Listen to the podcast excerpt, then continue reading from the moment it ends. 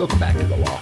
I am DK Williams, and this is episode 21 Loving versus Virginia. It's a 1967 United States Supreme Court case, and you might know of this one. They've made several movies about it, one not too long ago. And you might have heard that this case gave interracial couples the right to marry but it didn't. And I'll tell you why. As always, The Law with DK Williams is brought to you by the Launchpad Media Network, always launching ideas in your direction. Find us at thelaunchpadmedia.com. And remember, follow me on Twitter at BlueCarp and on Facebook.com slash BlueCarp. And check out my blog, bluecarp.net. But Dave, you say, everyone knows the Supreme Court of the United States in Loving versus Virginia gave the right to marry to interracial couples. Ah, but it didn't.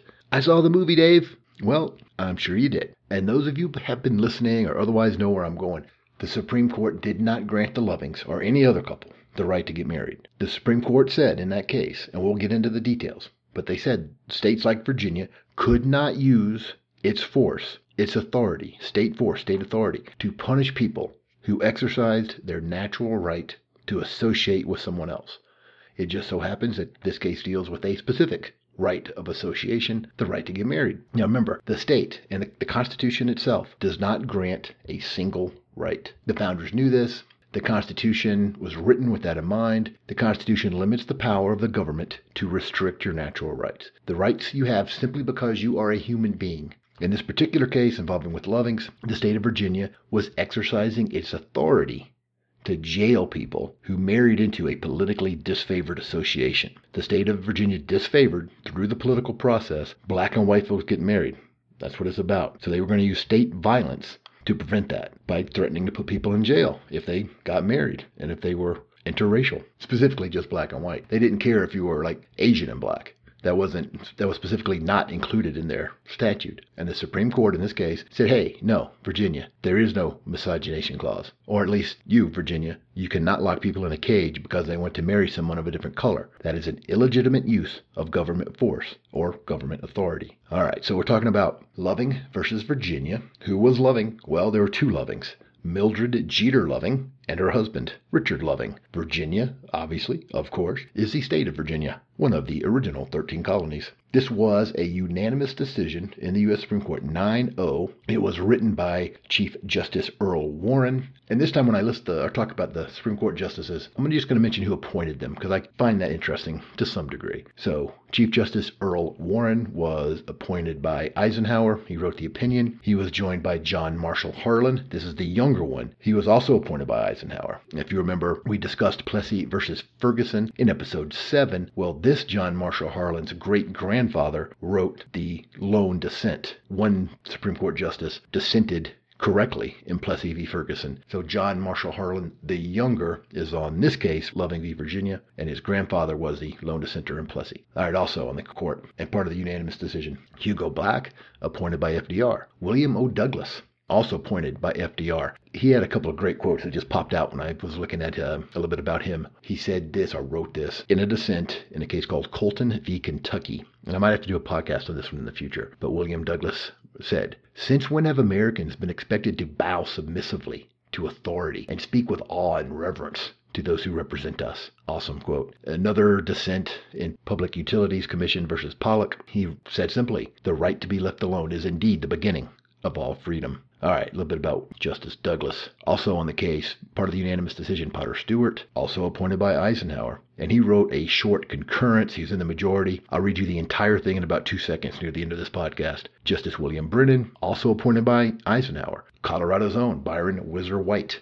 who came in second for the Heisman Trophy voting in 1937, playing for the University of Colorado. He lost out to Larry Kelley of Yale. Byron White, appointed by JFK. Earl Warren, also on the court, also in the unanimous decision, appointed by Ike.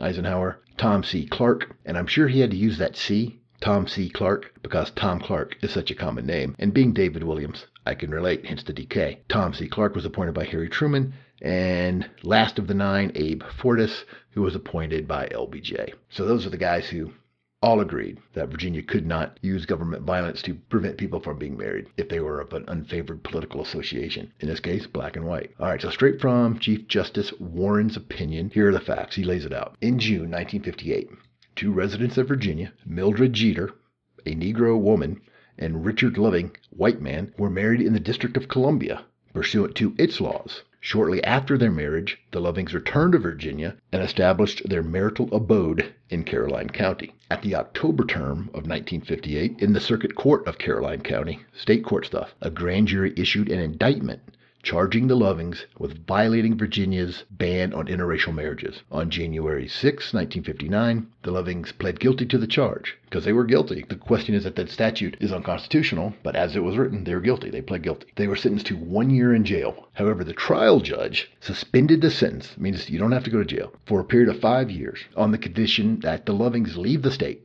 and not return to Virginia for another 25 years. Kind of reminds me of like the stereotypical like western where somebody is told get out of town by sundown and don't come back, right? That's what the this local circuit court judge told the Lovings. All right, if you guys leave, no problem. If you don't, you're going to jail for a year. Kind of some frontier justice in Virginia. This circuit court judge, this trial court judge, who sentenced them to one year and said, if you guys leave, we're not going to put you in jail. He wrote in his opinion, now listen to this just blatant racism. Quote, Almighty God created the races white, black, yellow, Malay, and red, and he placed them on separate continents. And but for the, interference with his arrangement, there would be no cause of such marriage. The fact that he separated the races shows that he, God, did not intend for the races to mix. Wow. Let's just stop there for a second. This racism, this institutional racism of this judge, it really reflects the attitude of many at the time. I mean, this is, and it's not that long ago, 50 years ago. So this state court judge used religion to justify government punishment. Now, I grew up going to Sunday school, and I don't ever recall Jesus saying anything about the government punishing people. Now, if I'm mistaken, let me know. Jesus spoke of judgment before God only. Jesus wasn't concerned with man's judgment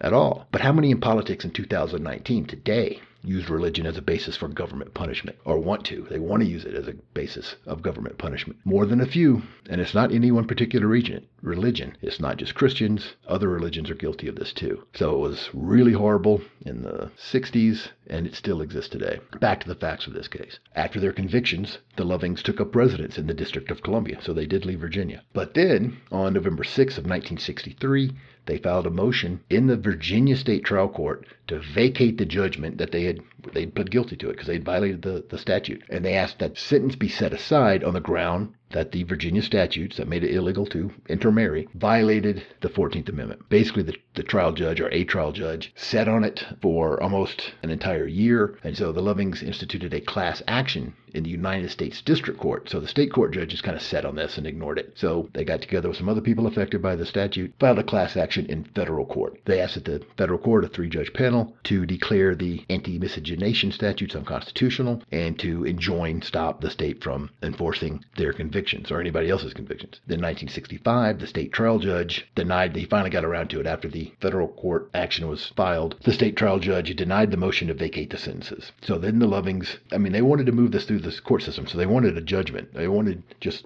a ruling of some kind so they could take this up higher. So the Lovings appealed from the trial court, in essence, the trial court, to the Supreme Court of Appeals of Virginia. And there, the Supreme Court of Appeals of Virginia upheld the constitutionality of the anti miscegenation statutes. So they said, yeah, there's nothing wrong with these statutes. We can punish you for this. And from there, from the Virginia highest state court of, court of appeals, they took it to the U.S. Supreme Court, and the U.S. Supreme Court said, yes, we will hear this. And what does miscegenation mean? According to a random internet dictionary that I found online, it means, quote, miscegenation is the mixing of different racial groups through marriage, cohabitation, sexual relations, or procreation, particularly mixing that is perceived to negatively impact the purity of a particular race or culture. Just outright racism, right? So at the time, Virginia and 16 other states, and we'll briefly list them, had such statutes, making it illegal for people of different races to marry. The decision itself, one thing I found interesting in this case, of course, you have lawyers for the two sides in this case, right? The Lovings have their lawyer,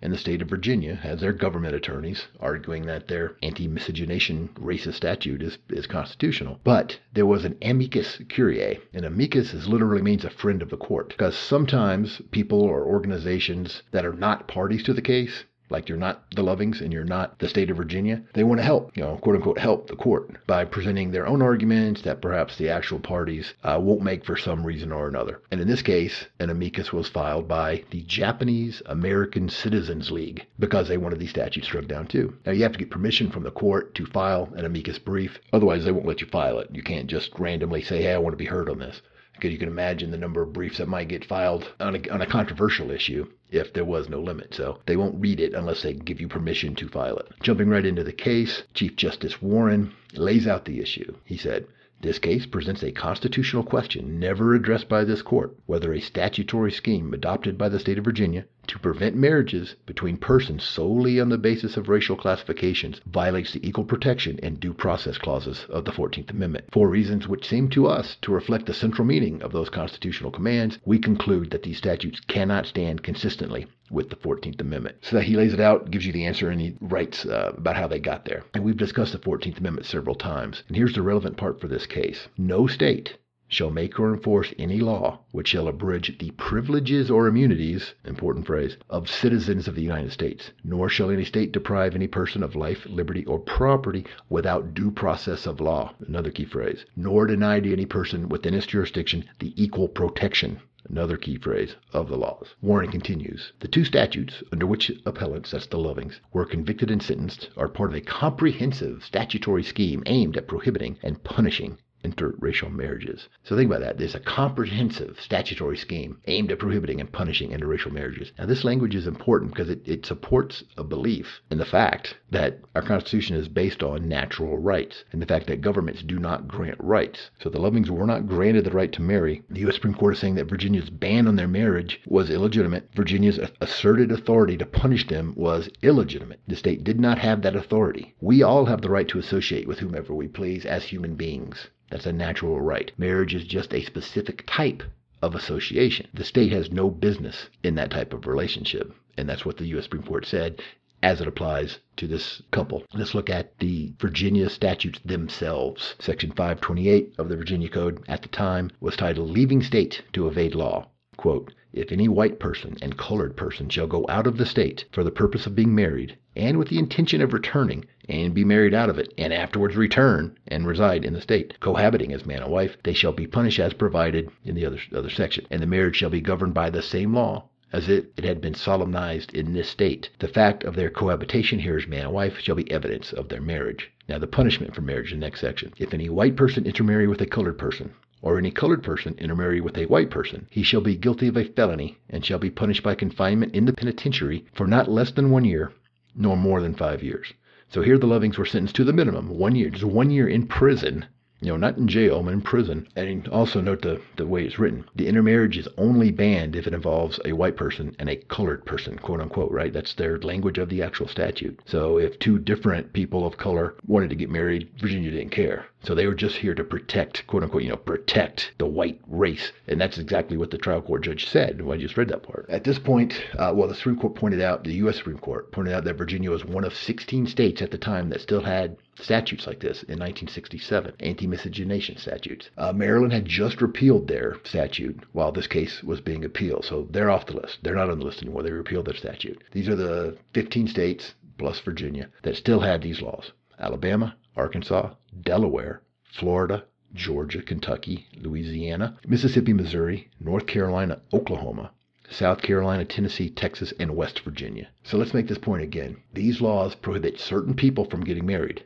In the absence of these laws, in the absence of a government prohibition, the marriage is available to everyone. The only time government approval of marriage matters is when government benefits or government punishments are meted out to officially state recognized marriages for the benefits or punishment for disfavored political marriages. In the Lovings case in Virginia, between one and five years. That's the punishment. Marriages are no one's business until the state pokes their nose into other people's business. So they should stop. I believe that is the official libertarian position. It is certainly mine. And get this next part of the opinion. The central features of this act, we're talking about the Virginia statute, are the absolute prohibition of a white person marrying other than another white person, a prohibition against issuing marriage licenses until the issuing official is satisfied that the applicant's statements as to their race are correct. Think about this. A low level government clerk, the issuing official, must look at you, approve, and give you a government stamp Now, how does anyone who believes in religion accept this? If under your religion God says you're married, if your holy man, your clergy says you're married, your church says you're married, but it's not legit until you get a low level clerk to look at you and give you a government stamp, it's not legit. How can evangelicals or other religious people want this? I mean, it's preposterous. And the only reason they support this, and it happened in the recent gay marriage controversy, it's settled now in Obergefell v. Hodges, which we discussed in episode 12, is that these people don't want some other group to get married. They want to get in other people's business. Someone else's marriage has nothing to do with them. They want it to, however. So they welcome this power of the state into their religion to ban and punish or deny benefits to politically disfavored relationships. States should have zero regulations or rules or statutes surrounding marriage. Again, your natural state includes the right to associate with anyone, whoever you wish marriage or otherwise, the state enters, pokes its nose into your business, and uses its force to prohibit you from exercising your natural rights in the name of the collective. And if they're not punishing you, they could also give benefits to politically favored relationships. And so this was a big issue with the gay marriages. If a legally sanctioned marriage between a man and a woman were recognized by the government because you got your government stamp, you got your clerk to look at you and approve of it, you would get different benefits from Social Security and other survivors' benefits that other non recognized, non politically favored relationships would not get. So back here in the 60s, they were punishing unfavored relationships. That was pretty much done away with, but they still gave benefits to favored relationships. So the U.S. Supreme Court in Loving, they were discussing the Virginia Supreme Court's ruling. So they quoted, the, they're talking about the Virginia Supreme Court's ruling. They said the state court, the Virginia court, concluded that the state's legitimate purposes were to, quote, preserve the racial integrity of its citizens and to prevent, quote, the corruption of blood, quote, a mongrel breed of citizens, and, quote, the obliteration of racial pride. Those that's what the Virginia Supreme Court said the state's legitimate interests were. That racism is just awful. I mean, it's horrifying. And it was only 50 years ago. Virginia had a constitutional argument that they could have these laws prohibit and punish politically unfavored marriages. So Virginia Supreme Court reasoned that the marriage has traditionally been subject to state regulation without federal intervention, and that part is true. So Virginia argued the regulation of marriage should be left to exclusive state control by the 10th Amendment.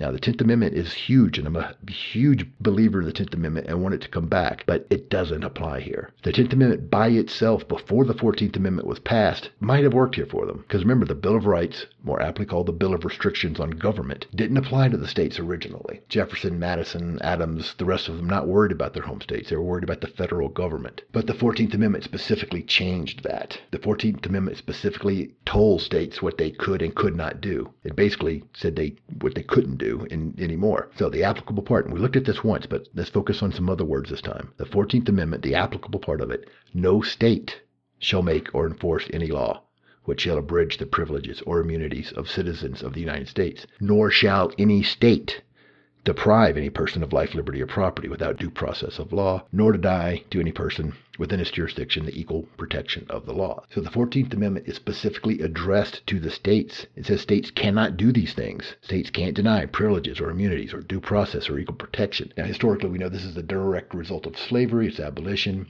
and many state attempts at keeping black people as a lower class under the law. So the 14th Amendment said you can't do that. States, you cannot do that. We know originally the Bill of Rights didn't apply to you guys. Now we are specifically saying these are things you cannot do. Now, when it was passed, it was not considered to be, it did not incorporate the Bill of Rights. It, the U.S. Supreme Court slowly did that under the 14th Amendment. They said everybody has the privileges or immunities of the Bill of Rights, in essence, so states can't deprive you of any of the rights that are protected by the Bill of Rights, more properly, the Bill of Restrictions on the government. So Virginia's argument about the 10th Amendment is not a get out of the 14th Amendment jail free card. Yes, marriage is regulated by the states, and it still is, but that regulation cannot deny privileges or immunities or equal protection to any citizen or, or due process. Now, the 14th Amendment, another part of it, makes explicitly clear that former slaves and their offspring are citizens. And we've talked about this before. Citizen is used in the Constitution several times, but so is the word people. Citizen is used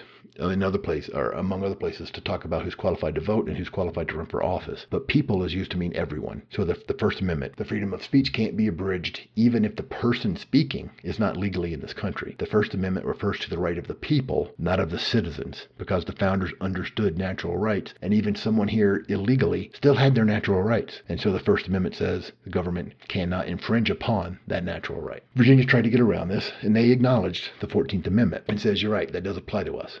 But since the punishment for this anti miscegenation laws is the same for the black people and the white people, we're treating them the same. We're not violating privileges or immunities or equal protection on the basis of race. The punishment in this case for both Mr. and Mrs. Loving is the same. It's not different. So their argument is we're not treating people differently. And Virginia used to support this argument some legislative history from Congress and from some of the states that took place around the time when the 14th Amendment was passed. Now, I've noted my belief in the, in the past that legislative history at best is useless and more often it's harmful. Legislative arguments are designed to paint extremes, not reality. Legislatures don't speak via one mad representative who's ranting into the microphone. Now, there's hundreds of these re- representatives in Congress, that is. Legislatures speak via the language of the legislation passed only, not via one person's mad rant recorded for posterity and for sound bites and for electioneering. And you've all seen someone on C SPAN, right? If you're flipping through in the House of Representatives making some impassioned speech for the record and for sound bites, like I said. Then the camera pans back and you see it's an empty room. So what that person is saying is irrelevant to what the final words of the statute that are actually passed means. Completely irrelevant. So picking parts out of speeches on the legislative floor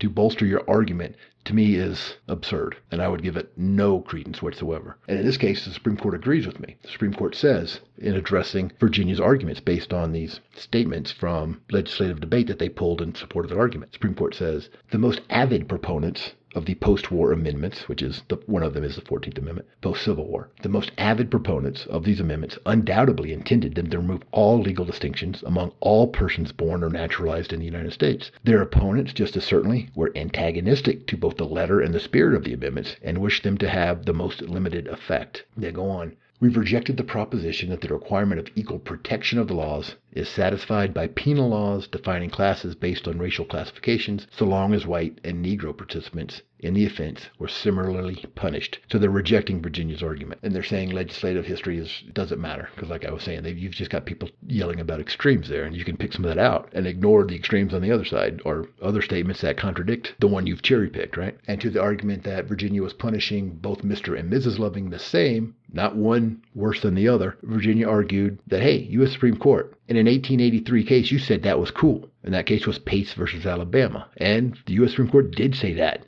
in this 1883 case. But in Loving v. Virginia, 1967, they explicitly overruled that case. Chief Justice Warren, again writing for this unanimous court in Loving, wrote, There can be no question but that Virginia's miscegenation statutes rest solely upon distinctions drawn according to race.